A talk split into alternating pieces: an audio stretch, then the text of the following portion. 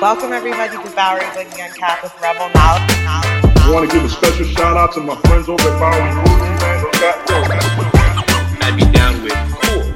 So when they do that, they reach out to Bowery Boogie. I, I, I grew up in the Bronx. I came to the States in 1967. Bowery Boogie Uncapped with um, Rebel Knowledge.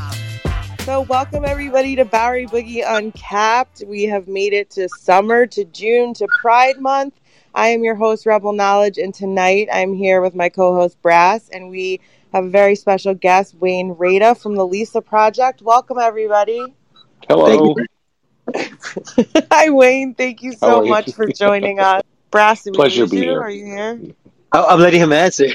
Oh, Okay, well, off to a good start. So, yes, for we are. those who for those who are listening and don't know what the Lisa Project is, Wayne, tell us what the Lisa Project is, despite the uh, heaps of information that's out there. But tell us in your words. Um, go ahead. well, yeah. Lisa Project is a uh, 501c3 public art charity, uh, volunteer community based. Uh, so we're a little bit different from other uh, other more um, prominent uh, public art charities like the Public Art Fund. Um, for example, we uh, we are not like a, a million dollar donors kind of thing. We are a five and ten dollar donation, uh, as well as funds that we raise by partnering up. We Lisa Project has two tracks: uh, a charitable community uh, track, and then also uh, a track where we work with brands or um, local businesses um, in a capacity to put public art up or art into their into their uh, whatever their business might be, and that's a great thing because it allows us to be self sustaining um, and uh, and not really depend heavily on on on donor funds uh, because there there is a part of uh, the organization where we feel that especially now this last year that there's so many important charities out there that really need attention and support and uh, and we want to be a part of that support so we try to uh, you know uh, be grown-ups and pay our own bills so right. um, so Lisa stands for, for those who don't know, Little Italy Street Art. yeah worst name ever uh, the uh, yeah the uh, it's uh, yeah technically we do murals but um, at the time in 2012 street art was uh, the the term street art was all the rage or, or you know it, it tends to kind of go up and down people uh, as they discover it think it's something that they is brand new um, but but the, the name though is a nod to Little Italy where we started. If you want to know, just to give you some history, um, we were I founded. history. Yeah. let- there you go, the rebel knowledge. so, uh, so uh, my background is professionally was uh, working in comedy, uh, the industry side of things, uh, managing comedians, uh, booking them for whether it's you know road gigs to you know radio, television, film, and I also ran clubs. Um, you know when you're uh, when you have a club, it's a, a very valuable thing to have a stage to be able to promote your comedians um, and your clients uh, to uh, show them off to the networks or cable channels and such.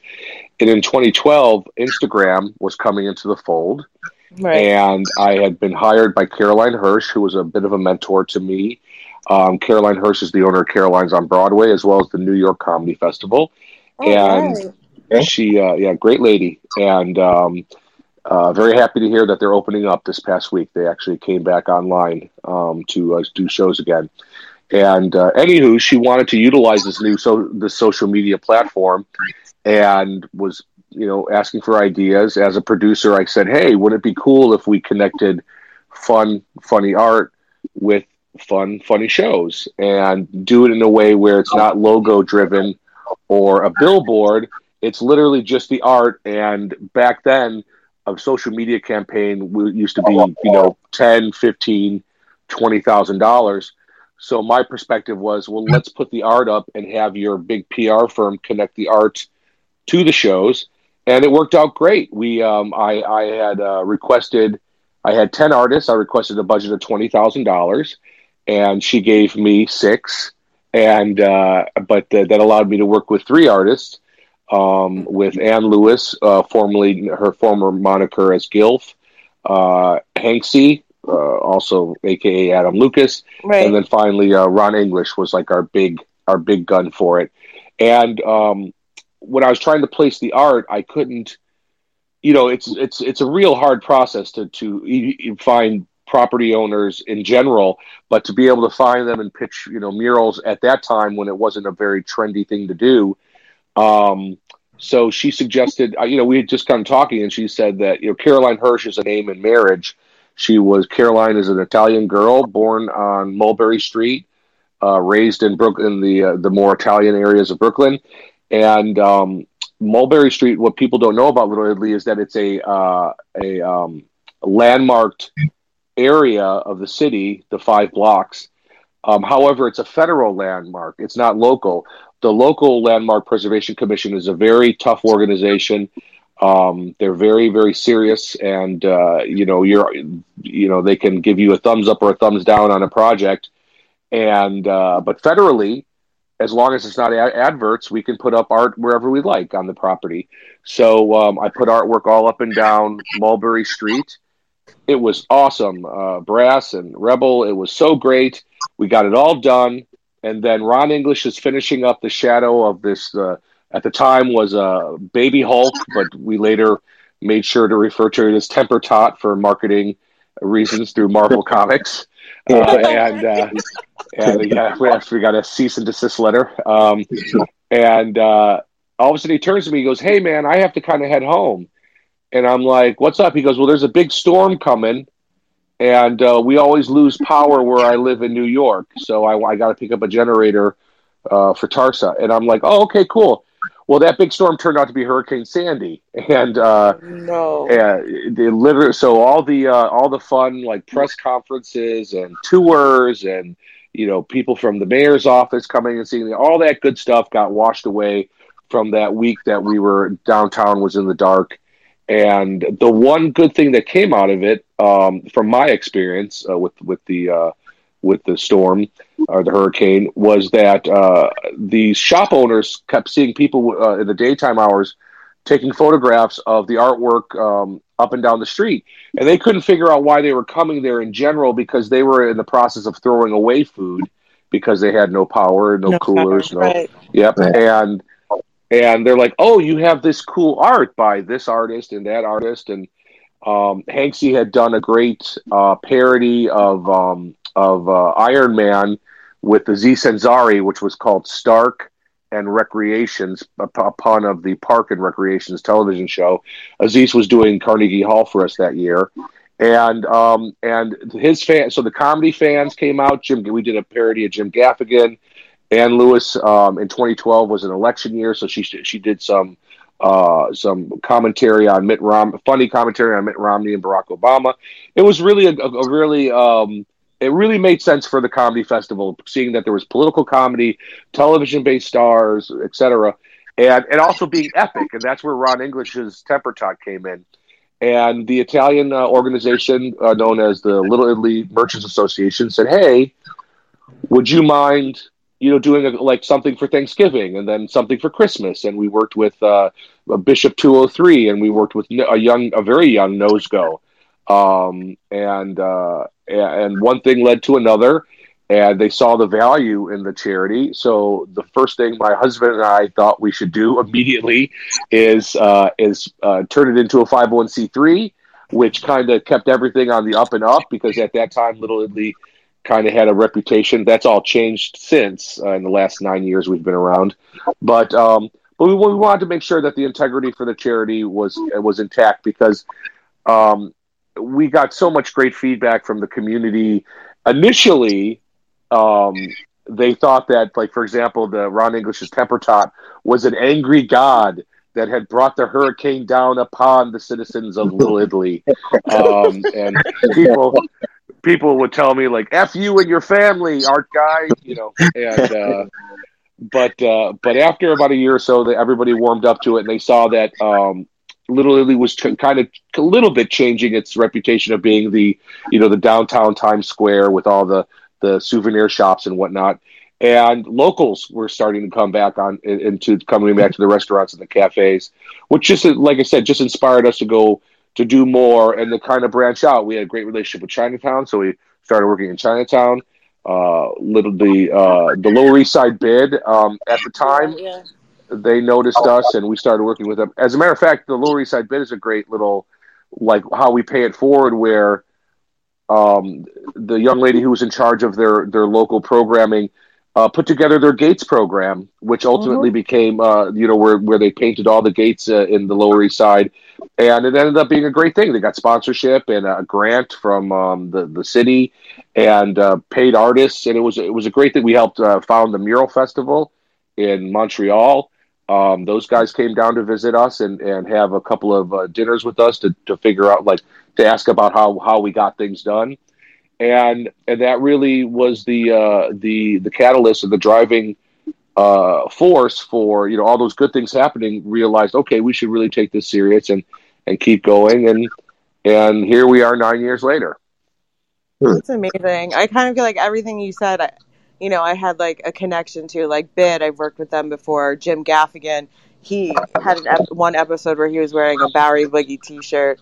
It's kind of, and, and our timelines are very similar. So it's almost like we were two ships passing in the night. Sure. They never really crossed paths until now. So it's kind of kismet. I'm I'm excited to have you on here. Um, I was telling Brass earlier how you know the it's not just street art with the Lisa project. It is like it is street art personified. You guys almost had a hand in creating street art in New York City as it is defined and as how people see it today. I mean, Tristan Eaton, Shepard Fairey, Ron English. These people are not people that you know. They're nothing to, to, to turn your turn your nose up at. You know, uh, they're Not at all, world yeah. famous street artists. So. Um, it's impressive. It's it's incredibly impressive to to see, literally to see how you have changed the landscape of New York. Um, well, Tristan Eaton, especially, not to interrupt you, but Tristan Eaton is No, a no, no. great example where you know he came. You know he he initially tried to put a, a mural up uh, in Little Italy and, and was turned away because of uh, some some poor communication skills on the part of the the church, the Most Precious Blood Church. Um, so we brought him back. Uh, uh, Ray and I, my husband Ray, who's co-founder, um, happen to be big fans of, of Tristan's work, uh, both as Tristan Eaton as well as his Trustocorp uh, per, uh, moniker that was very popular in 2010 through 2000, I guess 13, 14, um, until he merged his two his two styles as into what you see now, but um, uh, his uh, you know collage style. And it really started with the Audrey of Mulberry piece. That's a very that was our first Yeah. viral video or viral rather image that happened where millions of people, you know, all the you know, you know, all the impressions and blah blah blah about social media, and um, and so we ended up doing three with Tristan, um, and uh, and then Tristan just like we kind of started going backwards and seeing like, okay, who are the people that inspired Tristan, and and uh, and that's how I initially found Ron English.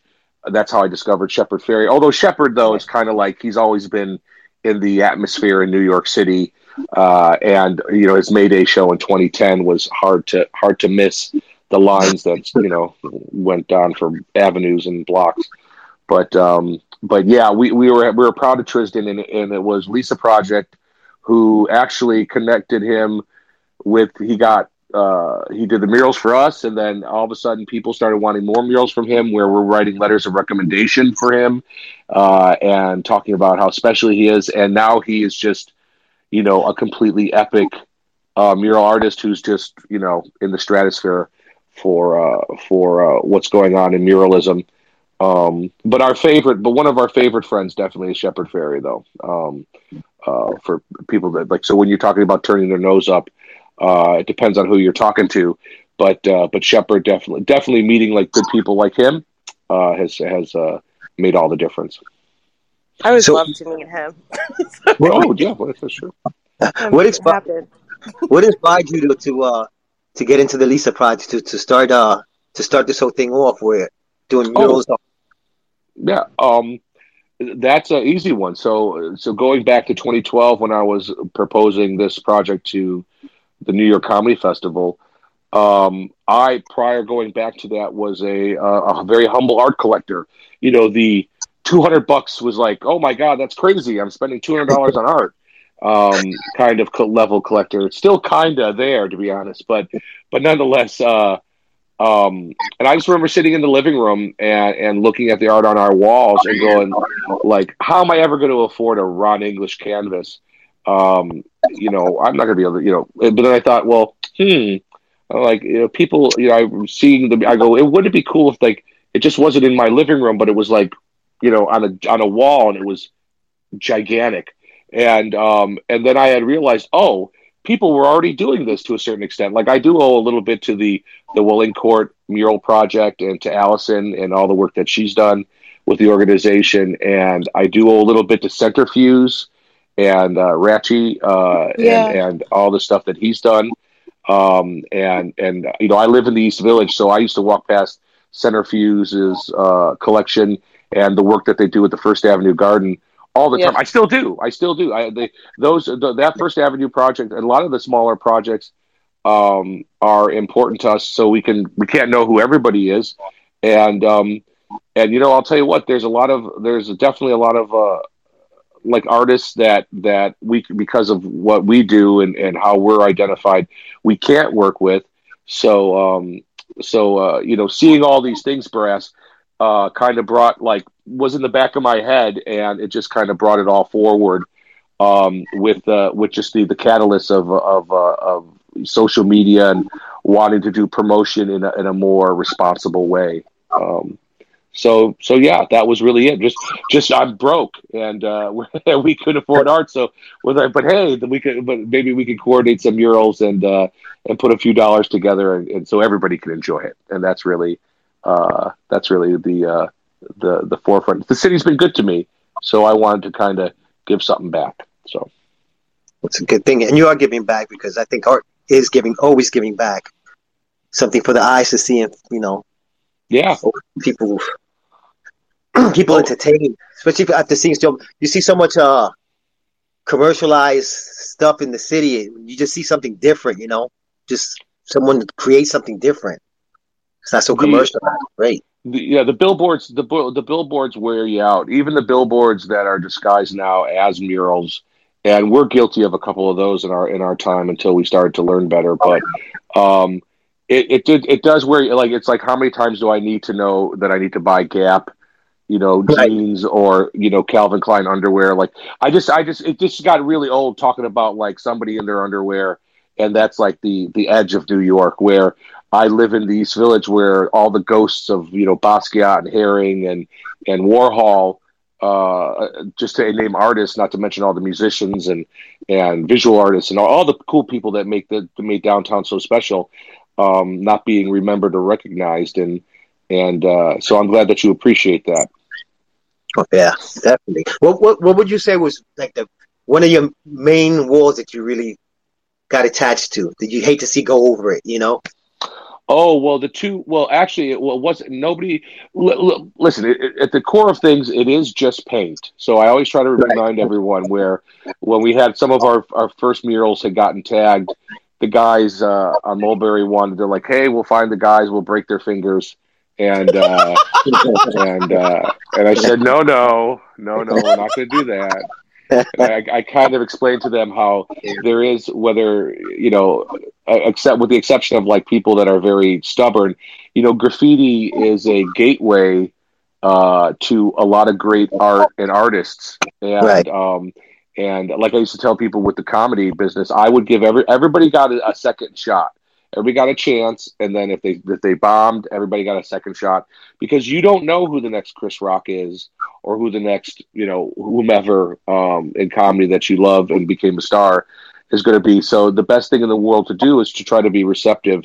But but uh, but uh, for two that I miss, it's definitely the Statue of Liberty that Tristan Eaton did, um, and Ron English's Temper Tot. They were right across the street from each other, and the Temper Tot obviously being my my first big one, uh, and what most people missed it in that particular image in the fray of the jeans of the of the little guy um, were little maps of Italy. Was the boot Oh, of really? Italy? Yeah, it was. Yeah, that. yeah. Ron uh, Ron cut stencils out as a little nod to the neighborhood, and um, and Tristan's the Statue of Liberty kind of done tongue in cheek, where you had the gray the gray part of it, which represented Lady Liberty, the tradition of of embracing uh, immigrants and and people coming, you know, to the new world, so to speak. But then the color, the, the then the parts that had the logos that kind of you know, poked fun at us for our bad diets like Dunkin' Donuts or our, our love affair with cars and and and you know uh, luxury brands like Chanel and such. We're all kind of tucked in there. So there's a little commentary of where we are as a country at that time, 2015. Uh, uh, we're oh no no I'm sorry, uh, 2013 no 2014. Haha, 2014. Sorry about that. Uh, no, no. Oh, wait, wait. 2013.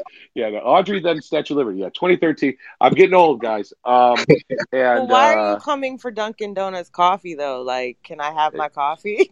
oh, abso- absolutely. Listen, listen, uh, Rebel. When, when you see me in person, I'm, I'm I'm what you call a more of a portly or stout gentleman who loves his starches and sugars. So, um, and by the way, the only reason I recognize any of that is because I like luxury brands like anybody else. I like Dunkin' Donuts like anybody else. So, um, but those, but that was really great, and it was so relevant to the neighborhood, and it, and it was, and it was also a source of pride, and um, it was kind of surreal. Like for example, when when we were invited to march in the the uh, San Gennaro when De Blasio had just become mayor, and uh, there was uh, Cuomo was uh, was yet to be the what he's what he's what what all the things going on now. But it was Yeah. kind of fun to be you know marching with them. Uh, and then looking at the murals and asking questions as they go along, and grab a sausage and peppers, or or grabbed uh, you know you know so, some type of uh, Italian treat. And so is San um, Gennaro coming back this year? I'm sorry to interrupt. um, no, no, no. That's a great question. Um, the there was a hope for it, but uh, they the reason they set that September fifteenth date is because technically San Gennaro starts right around September tenth, eleventh, uh, usually right around there, give or take a day on the calendar. They don't know for sure, but it sure doesn't look like it's going to happen. Oh, Um, no. The biggest concern always is just the influx of not so much our our local uh, our locals and tri-state area, but people flying into the city and people coming in internationally as well. San Gennaro has, I mean, they do like you know they've done uh, like 11 million people. I'm, I'm sorry, 11 million, uh, a million and a half people uh, in 10 days, 11 days, and um, a lot of that is international travel and tour groups. So um, and a lot really of fried dough. Yes. Oh my Yeah. God. Yes. Pete, Pete Zeppeli. Right. Pete Zeppeli is who you're talking about, and uh, Yeah. and he's the the godfather of, uh, of fried fried everything that's flour based. Um, but I sure hope San Gennaro comes back because even with all its flaws and imperfections and and you know people like it's still that kind of like it still has that feel. Quintessential Um, New York City. Yeah, you know what I mean. Still neighborhoody and that kind of vibe Yeah. but there's a lot of but there's a lot of conflict with the little the sheds that are on the street you know people want um you know they, they the restaurants really want to retain that additional space to try to you know make more money to recover so um so it looks like San Gennaro might might take it on the chin one more year um but then 2023 definitely everything from pride We've worked with oh, I mean every the governor's pride um our uh, you know I guess it's gone Panorama. I believe that festival's gone now, but but nonetheless, we- worked with with all of them at one time or another, and um, and so I hope San Gennaro does come back uh, because uh, you know we're losing that authenticity. You know, Little Italy, like so many of our communities in Chinatown, so many of the downtown uh, restaurants, the mom and pops, got hit so hard. We lost six or seven restaurants um, um, during COVID, and Chinatown lost like eighty. You know, little dumpling sh- from little dumpling shops to full full dining halls.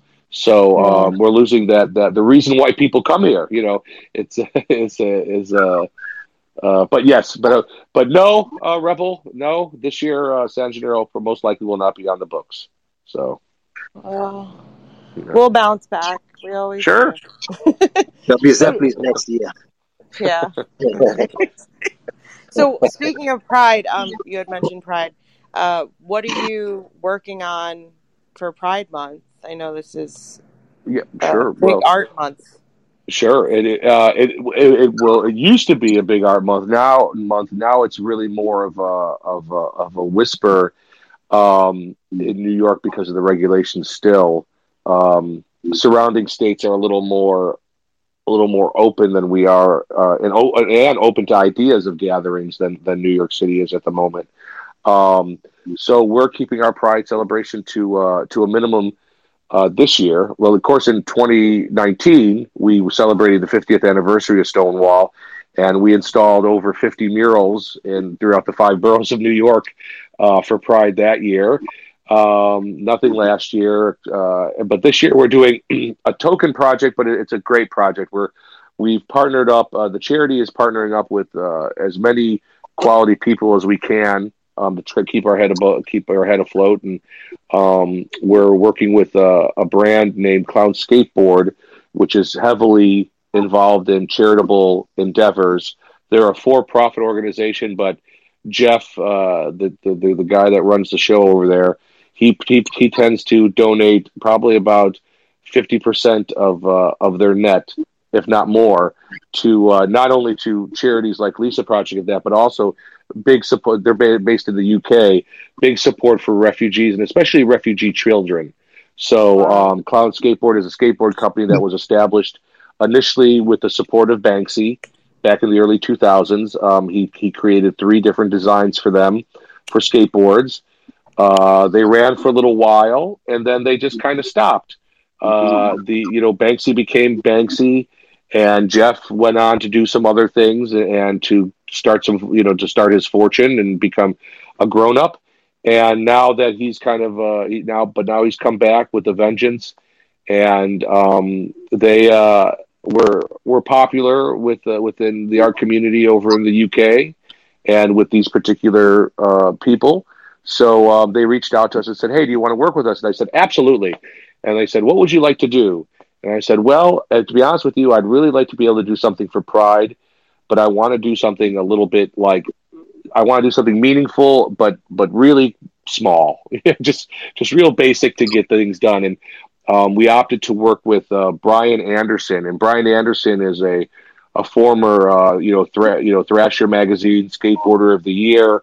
Um, he has a Nike shoe, uh, you know, and uh, and he also happens to be the first pro skateboarder to come out as a gay man in 2016.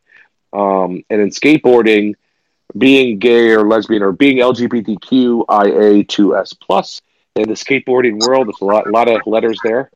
Yeah, um, hold on, back up. Yeah. we were talking so, about that too. So yeah. you, whenever you talk about LGBTQ plus community, you you add all the letters. Can you tell us? Can you tell us what they stand for now? Sure, sure. So so it, it, we started out with LGBT, um, and we, with the uh, L, so we have lesbian, bisexual, gay, transgender, and then IA was added, which is intersex and asexual and then 2S has been recently added in the last year or so, um, which re- represents means two spirits, and that's the Native American term for oh. bisexuality. Right. So okay. the idea is to try to be inclusive um, of all aspects. Like sometimes, you know, so I'm a gay man, you know, and so and. Uh, uh, but you know, I mentioned my husband earlier, so there's a lot going on. So I think LGBTQ uh, or queer. I forgot the the Q, the queer part. Uh, you know that plus kind of you know I don't know, but people want to be you know uh, recognized, so they they've expanded it out uh, to include that. But to be honest with you, that plus, I mean that plus just keeps going on and on and on and on. So. Um, I don't know how many uh, how many uh, letters they're going to add to it or numbers at this point. We have numbers now, um, but it is a always growing community. Um, uh, and uh, sometimes a little too big. But uh, but nonetheless, um, Jeff loved the idea. You know, he's a skateboard. He was a skateboarder. He a lot of skateboarders within that within that within that culture know who Brian is, both for being someone who really, you know, is a great you know, guy. I'm not a skateboarder, so I don't know cool terms to say. But uh, but he's very very. You, are you buying a skateboard now? yeah, he's very he's very proficient uh, at skateboarding, um, and uh, and so he's doing. But it, but like a lot of skateboarders, when their knees and their shins and, and their body starts to you know take a hit like any other sport, Um, so you know, he's still a creative person. A lot. There's actually a number of boarders. A Danny Minnick, uh, uh, or Min, yeah, Minnick. Uh, he was a former skateboarder. And now he's a successful artist, and Brian as well. He's coming up a little bit. Doesn't he So- do Keith Haring skeleton? Doesn't Danny do yes, like Danny. Yeah, Danny does a very. Danny does something that's reminiscent of Keith's uh, characters, um, which has been one of the bane of his existence. Um, uh, to be honest with you, but he feels they're different. Uh, we worked with him once. He was a nice, nice guy. Um, then Yeah, kind of went to LA. the guy, but when I saw his Yeah. art, I was like, dude, that's Keith Haring's That's, little that's Keith Haring. character. It is. Oh, and uh, there's a reason why. Yeah, he's very he's very big in Germany and So- in in Miami. Uh, so that kind of says it all. Um, but but uh, but he's a sweet fella, and um, Sure. but uh, but Brian uh, but Brian on the other hand is you know in in contrast is completely original and does uh, is more of a contemporary artist. But the exciting thing was the idea of having okay, we get to talk to gay kids uh, who um, who are skateboarders who love this subculture. They can see somebody like, hey, it's okay to be yourself and uh, and express yourself in another way. So we're doing his first mural uh, with him uh, the the seventeenth of June, and then following that, we'll be releasing a skateboard, his first multiple, uh, which will be a silkscreen skateboard, not some type of uh, you know pressed on, heated pressed on kind of thing, but an honest to goodness uh, silk screening. Um, and uh, so you'll have a chance to uh, you know put the mural on your wall. And uh, the beautiful thing about it is is that the net proceeds go to Lisa Project for upcoming projects in uh, end of uh, third quarter, fourth quarter, twenty uh, twenty one, and hopefully will you know sustain us into twenty twenty two. We're actually doing a couple of projects with them. We're working with Shepard Fairey on a project, and then we're also um, Cloud Skateboard had released an original what they call the test press, which was uh, three skateboards of the original designs that Banksy uh, had created for them. They sold a few of the sets, um, but they put aside one set for us, and we're going to be a part of Christie's contemporary auction in November. So we're hoping, and they'll be signed. So we're hoping that it'll fund us because right now funding is, like I said, we we don't uh, we do try and make efforts, but but we're not we're not um, discouraged because because again, there's so much going on out there. Um, so it will be nice to have some funding going into 2023 or 2022 rather, when things will be um, you know things will be uh, back on track. So this uh, for the Banksy isn't going to self-destruct after the auction, right? Correct. No, there's no unless you put unless you put wheels on it and start you know grinding on on the stairs uh, and on a railing. Um, but no, this uh, So have you met so- this yeah. man or woman or or Je- or Jeff the the, the skateboard con skateboards or no the Banksy? oh Banksy no no I, I haven't I haven't had the pleasure. Uh, and and if I did, I would just uh, I would I would totally You wouldn't rat tell him me. out. No, I'd rat him out in a second. I'd rat him out. That's why that's why I, I tell Jeff and everybody that knows him. I say, don't tell me anything.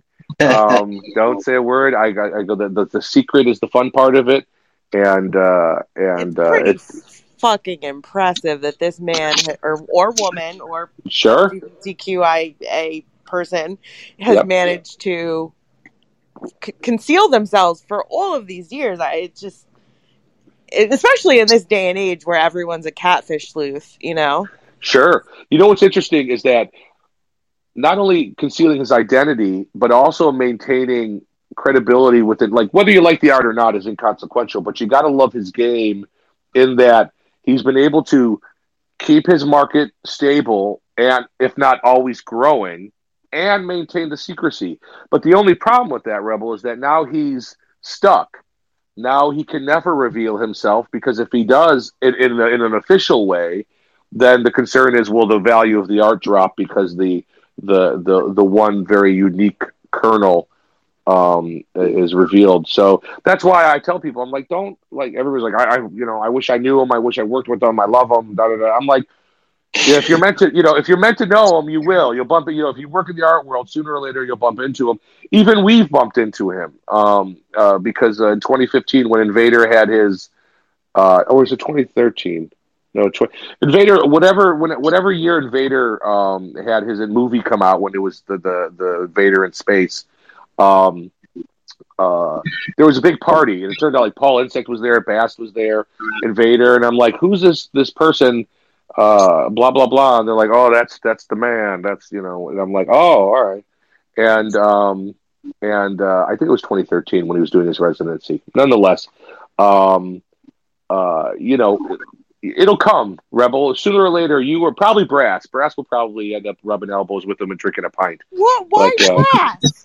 But just But- just because because you want it too much, Rebel. I actually don't. I've, I've learned very recently never meet your heroes. Not that he's my hero, Yeah. but I, I am You- you- I, I am enamored by his ability to remain in such a cloak of secrecy. It is Brass. Is it you?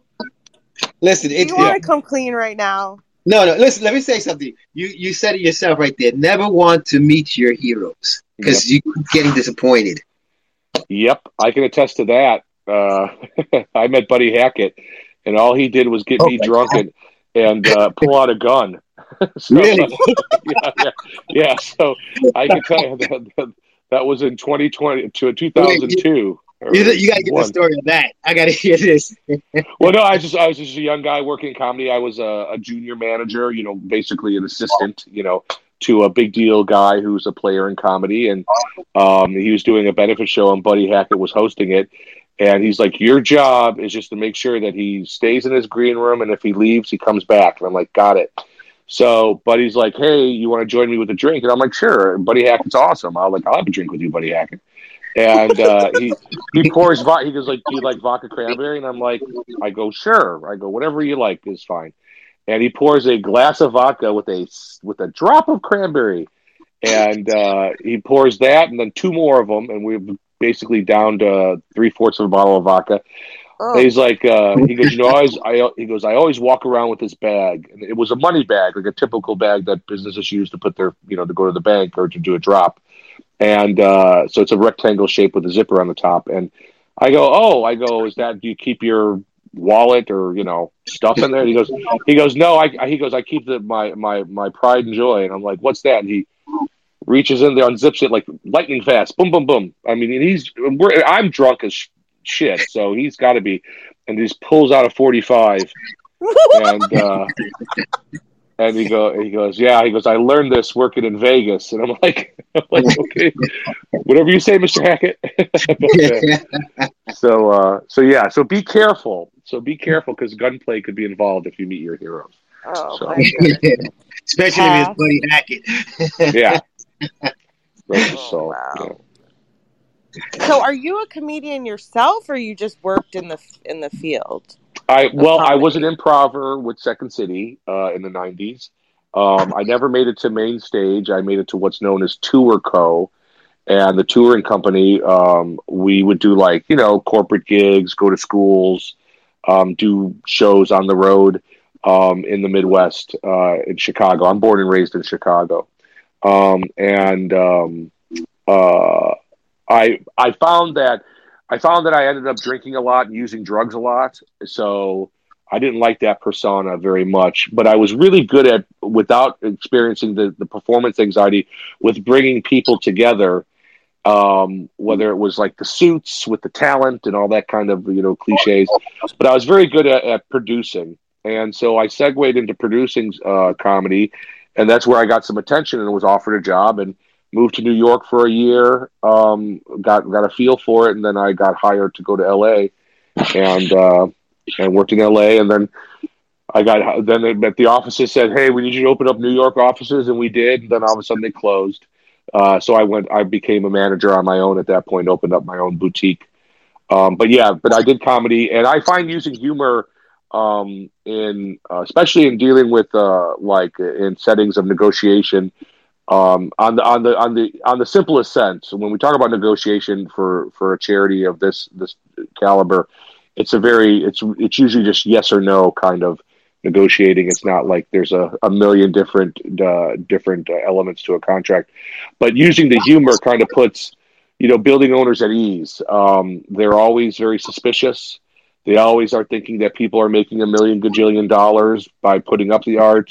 They're always uh, it's something because of the nature of what they do, where they play cat and mouse games with uh, their tenants or with their the people, the retail space. Um, I get that same kind of treatment and, and a little bit of bully, bullying. Uh, but uh, but again, using that humor has been a good thing. So I've nurtured that over the. I, I've kind of retained that over the years, and dealing with the artists as well, or dealing with comedians, artists, human beings in general. If you can make them smile, usually you can win them over to your uh, to your uh, point of view. And most of the time, it's like, hey, wouldn't it be awesome if we put a mural right here on the side of the building, and, and also you kind of pay for it. so, you know, You can take that in a funny way. You can take it as a threat. right? Well, yeah, yeah. Little Little Italy comes up second. Yeah, Lisa is just Lisa until um, I decide to to let them know what the acronym is, what means. So I love that. You know, I'm gonna ask a question, right? Oh yeah. sure. Okay, this is my question. I ask everyone this question. Just intrigues me to know the answer to these questions. If you, what year? to- How would I do this? How would I state this question now? All right. Um. Okay. Pick it. Pick. Pick a year, and then go from there. He gave us a bunch of years. He's a, Right. So that's how I was trying to pick. Pick a year. Choose a year that you think that was your most memorable time. Oh, that hasn't come yet, but uh, but most memorable is always the most, you know, the biggest struggle. And uh, I'm not going to be a cliche and say this last year was the most, but the most memorable, really, where I brought people together and did some great things was really 2015 and 2016. I'd have to split it up between uh, two years. But um, we did in 2015. We did the Lower Manhattan Arts Festival, the low or it's branded the Low Man Art Fest, which was great because it was an opportunity to do murals with big guns, and it was op- and it was a real like opportunity for us to kind of start working with artists and developing them, and you know, and you know, and kind of making it accessible to everyone. And we took the best elements of the festival in 2015, which almost killed me um to because it was just a lot of stuff to um we streamlined it and finally had you know methods in place. In 2016 brass though but if i had to say just to answer your question proper 2016 because we did what was called the low man art bazaar and we worked with cosby um who's an artist i don't know if you're familiar but he's an artist with woodward galleries is, is one of the galleries that reps him. But he uh, he had something called the sticker social club where we were able to had it was sponsored by Modelo, so we had like a taco truck, free beer, free soft drinks. All the artists we we used uh, uh, pallets to create little artist uh, cubicles, if you will, where they could sell their stuff, and it was all like you know it was just like a you know you can get a cubicle for the weekend for a hundred bucks, and um, we did a big art battle with uh, with uh, with Secret Walls uh, for that particular one. And why it was so special for the most memorable was is that that particular weekend it was supposed to have a microburst of rain on Sunday, which was going to be the big day, the big finale, obviously the last day. And my my builder, a guy named Dan Dunn of Dunn and Dunn Fabrications, he's a great fabricator. Um, I said, "What are we going to do about this?" And uh, he goes, I don't know, man. He goes, maybe we could just like kind of put plastic over each of the the, the cubbies. And I go for the entire weekend. I mean, the whole point is open air, and and so what we came up with is that we had rolls and rolls of of plastic that we used as drop cloths, and and the rolls were about um mm, let's say about six feet wide, and then it was a roll, so it went on for hundreds of feet. So what we did is we we rolled off the plastic, stapled it, and hung it and let's hung it on the back. And then when the rain came, a bunch of the volunteers got behind it and flipped the plastic over on over all the little cubbies so that everyone was protected by this microburst of rain. None of the art was destroyed. And once the, the, the rain passed, the sun came back out, and people basically, for the most part, a lot of the, the booths sold out their art. Uh, everybody ate tacos and got drunk, and um, and so and that's what I, I I love the idea. Lisa Project always does free activities. We never charge for tickets. Um, so the great thing is like to be able to give art artists and their fans a chance to interact and mingle, and then also like get drunk together or or have a beer or two together, or have a bite to eat together, and and socialize and uh, and create these these uh, experiences and moments. Um, so that would be probably an, uh, my proudest moment. People always like to attribute the murals to, to to success, but for me, the success is just the satisfaction of you know, watching people be very happy, and um, Hey, and Wayne. uh, you know, I like that. Hey, yeah. guess what? What? It's a two part question. Oh, oh, great. What's the next one? Okay, great. Great. we I'm were trying to get the year for you so he No, can no, hit but- you with his best shot. Go ahead, bro. Wait, wait. But now that he said, now that you went into that, you know, what, where can we find out, you know, more about your projects too? About like No, these projects. ask him the, the ask No, him Well, I'm gonna the get rest, to the bro. best part of the that in a second. But well, all right. I'll go back to that question then. So, 2016. Could you remember a song that stays in your head from 2016? That would be like your theme song that Yeah, will for that instantly year. take you back to that year that you is so memorable for you. Um, no. no, no, no. Next question. No, I no, I honestly can't. We had a DJ. I know that. I'm not a cre. I'm not. You know, I'm. I'm a very bland, boring person. To be honest, I, it's everybody else around me is awesome, and uh, and I get to glean that that spectacular. So I'm sorry, Brass. I don't. I can't tell you. Uh, I couldn't even answer that question. Like just in general, like what's your favorite song? I'm like I don't know. I can't what think kind of music you know. do you listen to? Because now I now I'm curious. I well, I listen to uh, a lot. Of, I listen to a little bit of everything. I'm not a very pop guy, so even though I'm a gay guy, I'm not into like your Britney Spears kind of, you know, uh, uh, kind of that kind of stuff. Uh, but I, you know, I love classic rock, so I, I'm, I'm, you know, I, I'm, I'm product. I was born in '71, so like my first concert was Eric, Eric Clapton.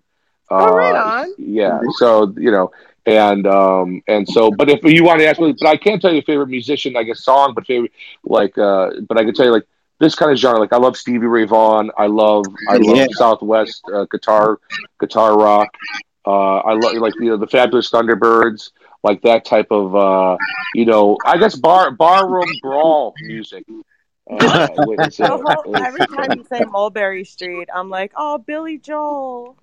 Oh yeah, look at Yeah. Wait, let me just say it. So, uh, you know, the Billy Joel, the bottle of red, bottle of white. Of um, course. where he got that from, by the way, was a restaurant at, called Il Cortile. It's still there, um, between Hester and Canal on Mulberry Street, owned by by Sal. How are you, Sal? And Hi, um, Sal. Hi, Billy. Billy Joel used to used to come into Little Italy all I mean constantly. I mean Yeah. because because I mean, what people song about it. well they were they were um the only thing that was really open late late like you know till like six of the like when people were done at four they wanted to keep going and Little Italy really kept everything going till about six a.m. especially for the wise guys and uh and Billy Joel just like all night long, the, the server kept coming back to him saying, which was like he'd like uh, he had ended up having drinking three bottles of wine, and he Did came he back say bottle bottle of red? bottle of red, bottle of white, bottle of red, bottle of white, and and that that is the God honest truth. He'll tell you that as well if you have the pleasure of, of talking to Billy Joel. And I have uh, been to every Billy Joel concert at MSG for his. Well, I think he has a hundred. He's like 111 concerts, and my my father, my sister, my mother, and I have somehow managed to wow, attend like 30 of them. And so Wow. we got an email, I think two days ago, announcing his 2022 return to MSG, and it never gets old. I mean, none of these songs get old. Not it just it, it's like the most powerful feeling when you are in a stadium with what 15,000 people at MSG, and everybody is singing the songs in unison, and it's like. I, I always think to myself, how does he feel?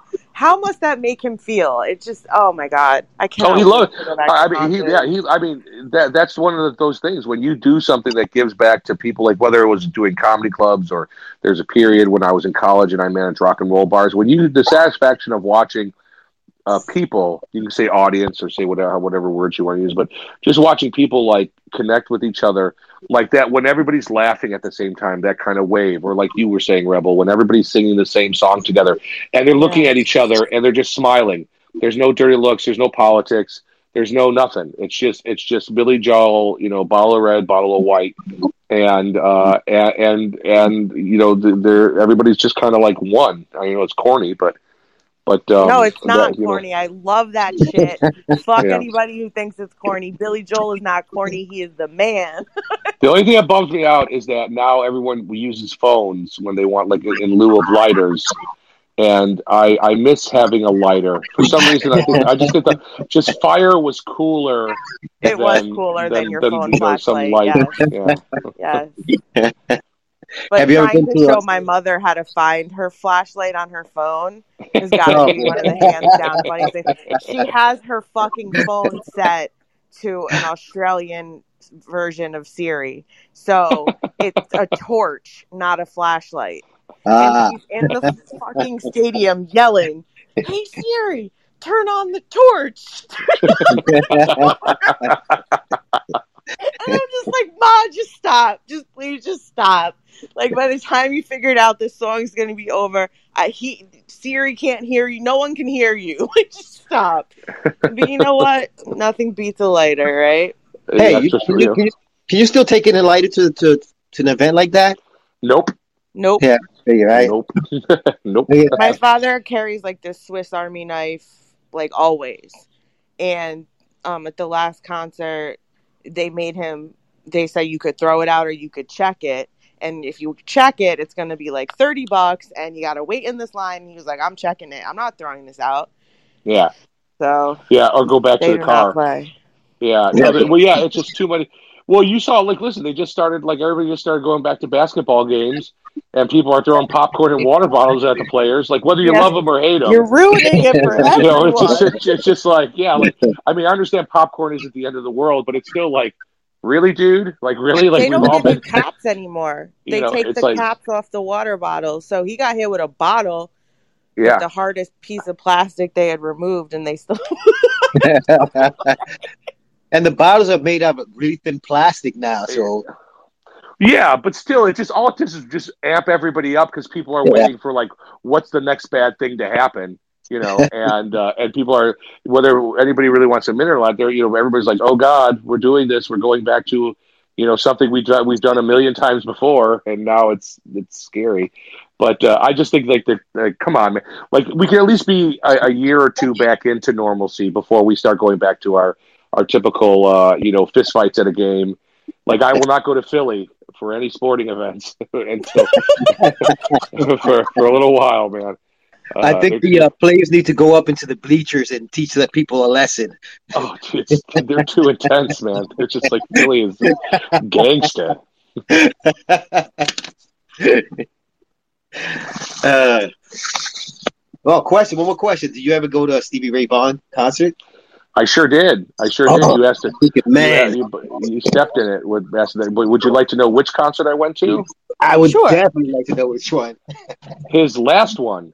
Uh, Oh, we went we went to go see Eric Clapton, and it was Eric Clapton, Stevie Ray Vaughan. I saw Clapton about four or five times in my life, and um, it was uh, Clapton, Stevie Ray Vaughan, and uh, and Robert Cray, and the Dirty Dozen Brass Band. At the end of the show, everybody got up on stage, and then all of a sudden, like Buddy Guy, who's a great Chicago blues artist, comes out there. Jimmie Vaughan shows up and came in there, and the I mean, it was the jam. Like the show itself was three hours long, and the jam itself was an hour, and it didn't feel like that. It wasn't one of those concerts where it's like never ending.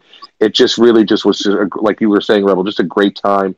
And we were. It was in Alpine Valley, Wisconsin. As I mentioned, I grew up in Illinois, so that was the big venue to go to in the summertime to see concerts. And the fog came rolling over the hills, and I went. I made a joke and I went, wouldn't it be hilarious if we were the last ones to ever see Eric Clapton perform?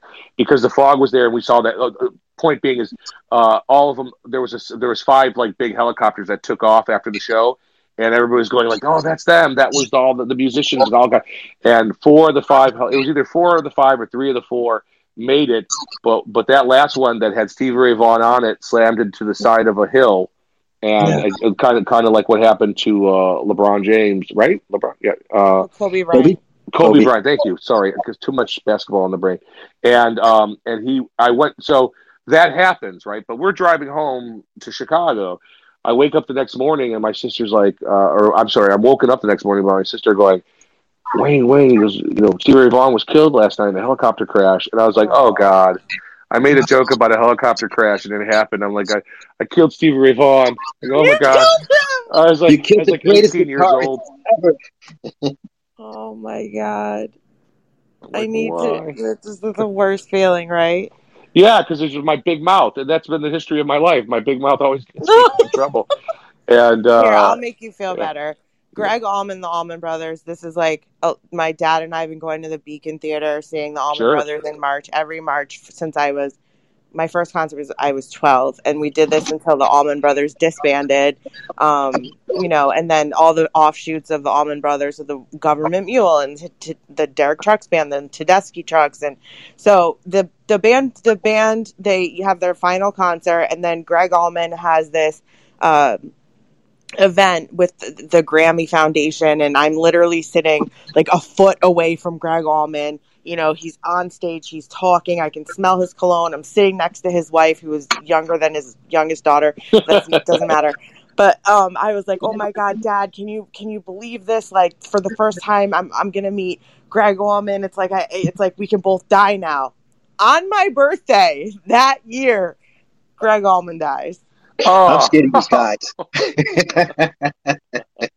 I have never felt the impact of a musician of a musician's death the way I felt that. I, I can't I can't even tell you. right, right. Because every birthday, there's just there's just that little reminder, like God forbid a song come up on. on you know, Oh, yeah, it was brutal, man. But honestly, like I just those memories with my dad, it's it's incredible. And then then the following October, Tedeschi Trucks has their annual run at the Beacon Theater, and so of course they start with all of these like dedications to Gregg, and I'm like, I killed him, Dad. yeah.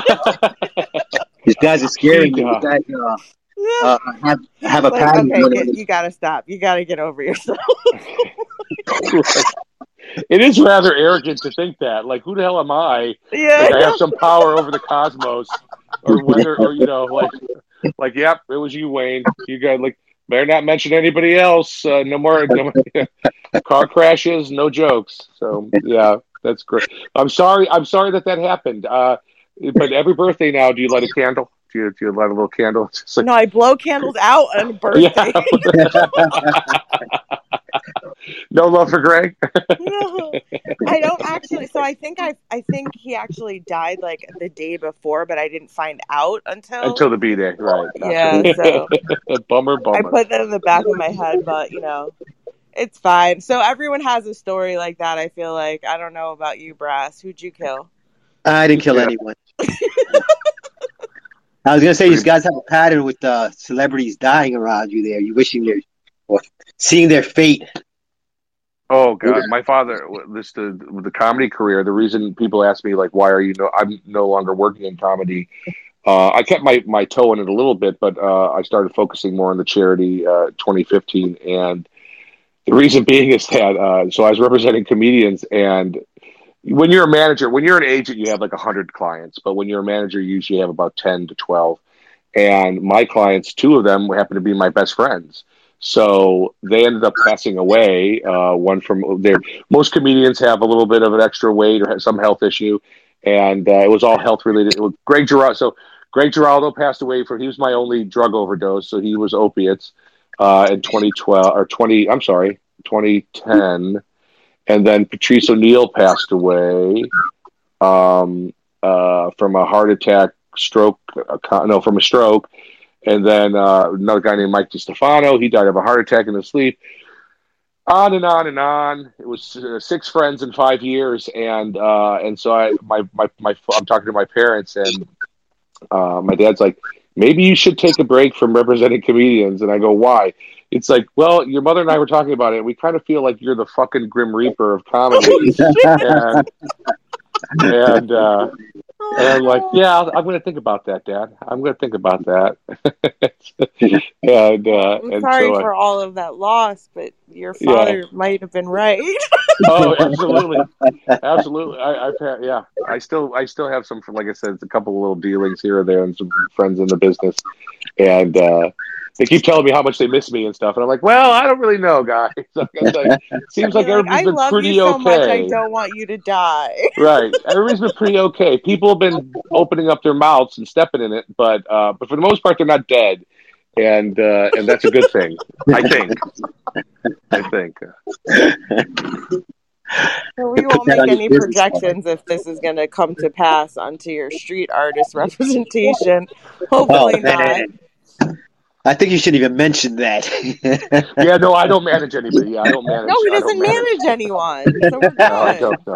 no I, I'm done. I'm done. Uh, I, I have a hard enough time in my own life. So, uh, I see.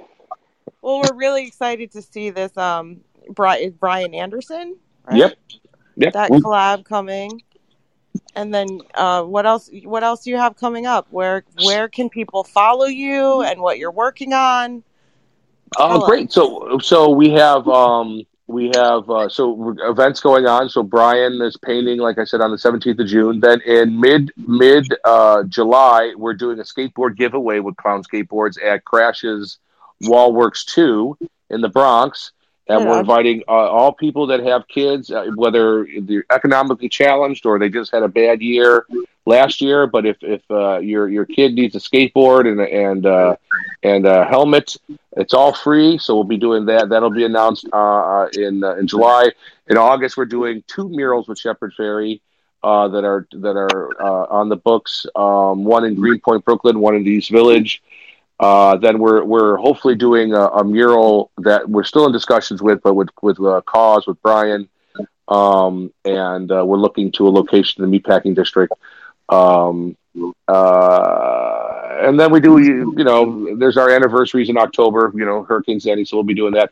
So that kind of takes you through the uh, the third quarter. Um, but we have a great a great um, collaboration with Make a Wish. That's one thing I do want to make, make mention. In September and October, we're working with the Make a Wish Foundation, and we're curating uh, some murals uh, for their uh, their fundraising events uh, and their gala uh, that they're having at Rockefeller Center on the rooftop. Apparently, there's a beautiful rooftop there. Yeah. Um, so that's a, that's a great honor to be. There's kids into like you know there are kids that are they're that are in a tough spot, but they love murals. They love artists. So if I can you know set up a studio visit and and let them help paint a mural, I am all about that. So I'm excited for that. And if you want to learn more or or reach out to Lisa Project, you can go to lisaprojectnyc.org. Lisa, like the name, projectnyc.org. Or you can go to Lisa Project NYC on Instagram. Uh, we're a visual medium, uh, so we we we uh, we tend to focus all of our social media attention on Instagram. Um, and uh, and yeah, those two those two uh, the, the website or, or the social media is the, the best way to to follow us. Or if you have uh, any questions or if you want to help out, um, you can uh, you can donate through there or volunteer through the through their uh, those portals as well.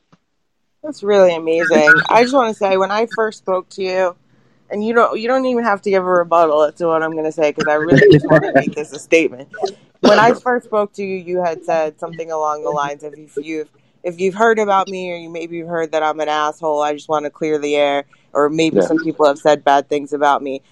After this conversation and our you know our brief conversations prior to this, if anybody has a bad thing to say about the Lisa project and everything that Wayne is doing, y'all can fuck the fuck off. like I'm for you. real. I mean, I make a wish and all of these and giving free skateboards, helmets. That's what you guys are doing. Is honestly, you deserve all of the accolades, all of the recognition, because there are not a lot of people like you that are doing what you're doing, and it touches me because I like to, you know, in a very similar way, keep things as affordable as possible, give to the back to the community. And you know, I'm only grazing the surface compared to what you're doing. So I have so much respect for you and anybody who has a problem with you, honestly, fuck off. Like that's well, thank you, Rebel. I appreciate that, and also Brass. Thank you as well. I I, I appreciate the compliment. It's hard to take them, but I'm going to just shut up and say thank you. yeah, I know. I get a preface, no rebuttal. Well, All we look guys. forward Well, to seeing this- your, your projects coming up. And Yeah, I'll definitely, definitely. your events and anything you do. And I see everyone else should support too. It's definitely for a good cause. Cause Well, is, you. yeah, definitely. Yeah.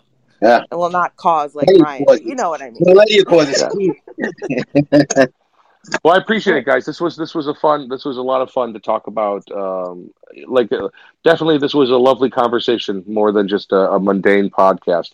This is probably the most laughter-filled, lively uh, hour I've spent with uh, people in a long time. Yay. so, thank you very, very much. we definitely look forward to meeting in person. Um, very soon. Congratulations on everything that's happening. It seems to be very well deserved and really respect and appreciate everything you do for the art scene in New York City. So, um, that being said, it's a wrap, fellas. Hey, it's a pleasure. That's fun. All right. So, have a great night, everybody. It's a pleasure meeting you, Wayne. Thanks, Brass. Take care, guys. Take care.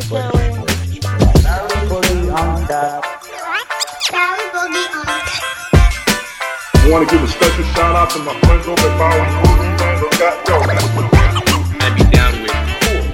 So when they do that, they reach out to Barry Boogie. Yeah, motherfucker, just express yourself. Go out there, get some paint, fucking do something. Next question, please. I'm Rebel Knowledge.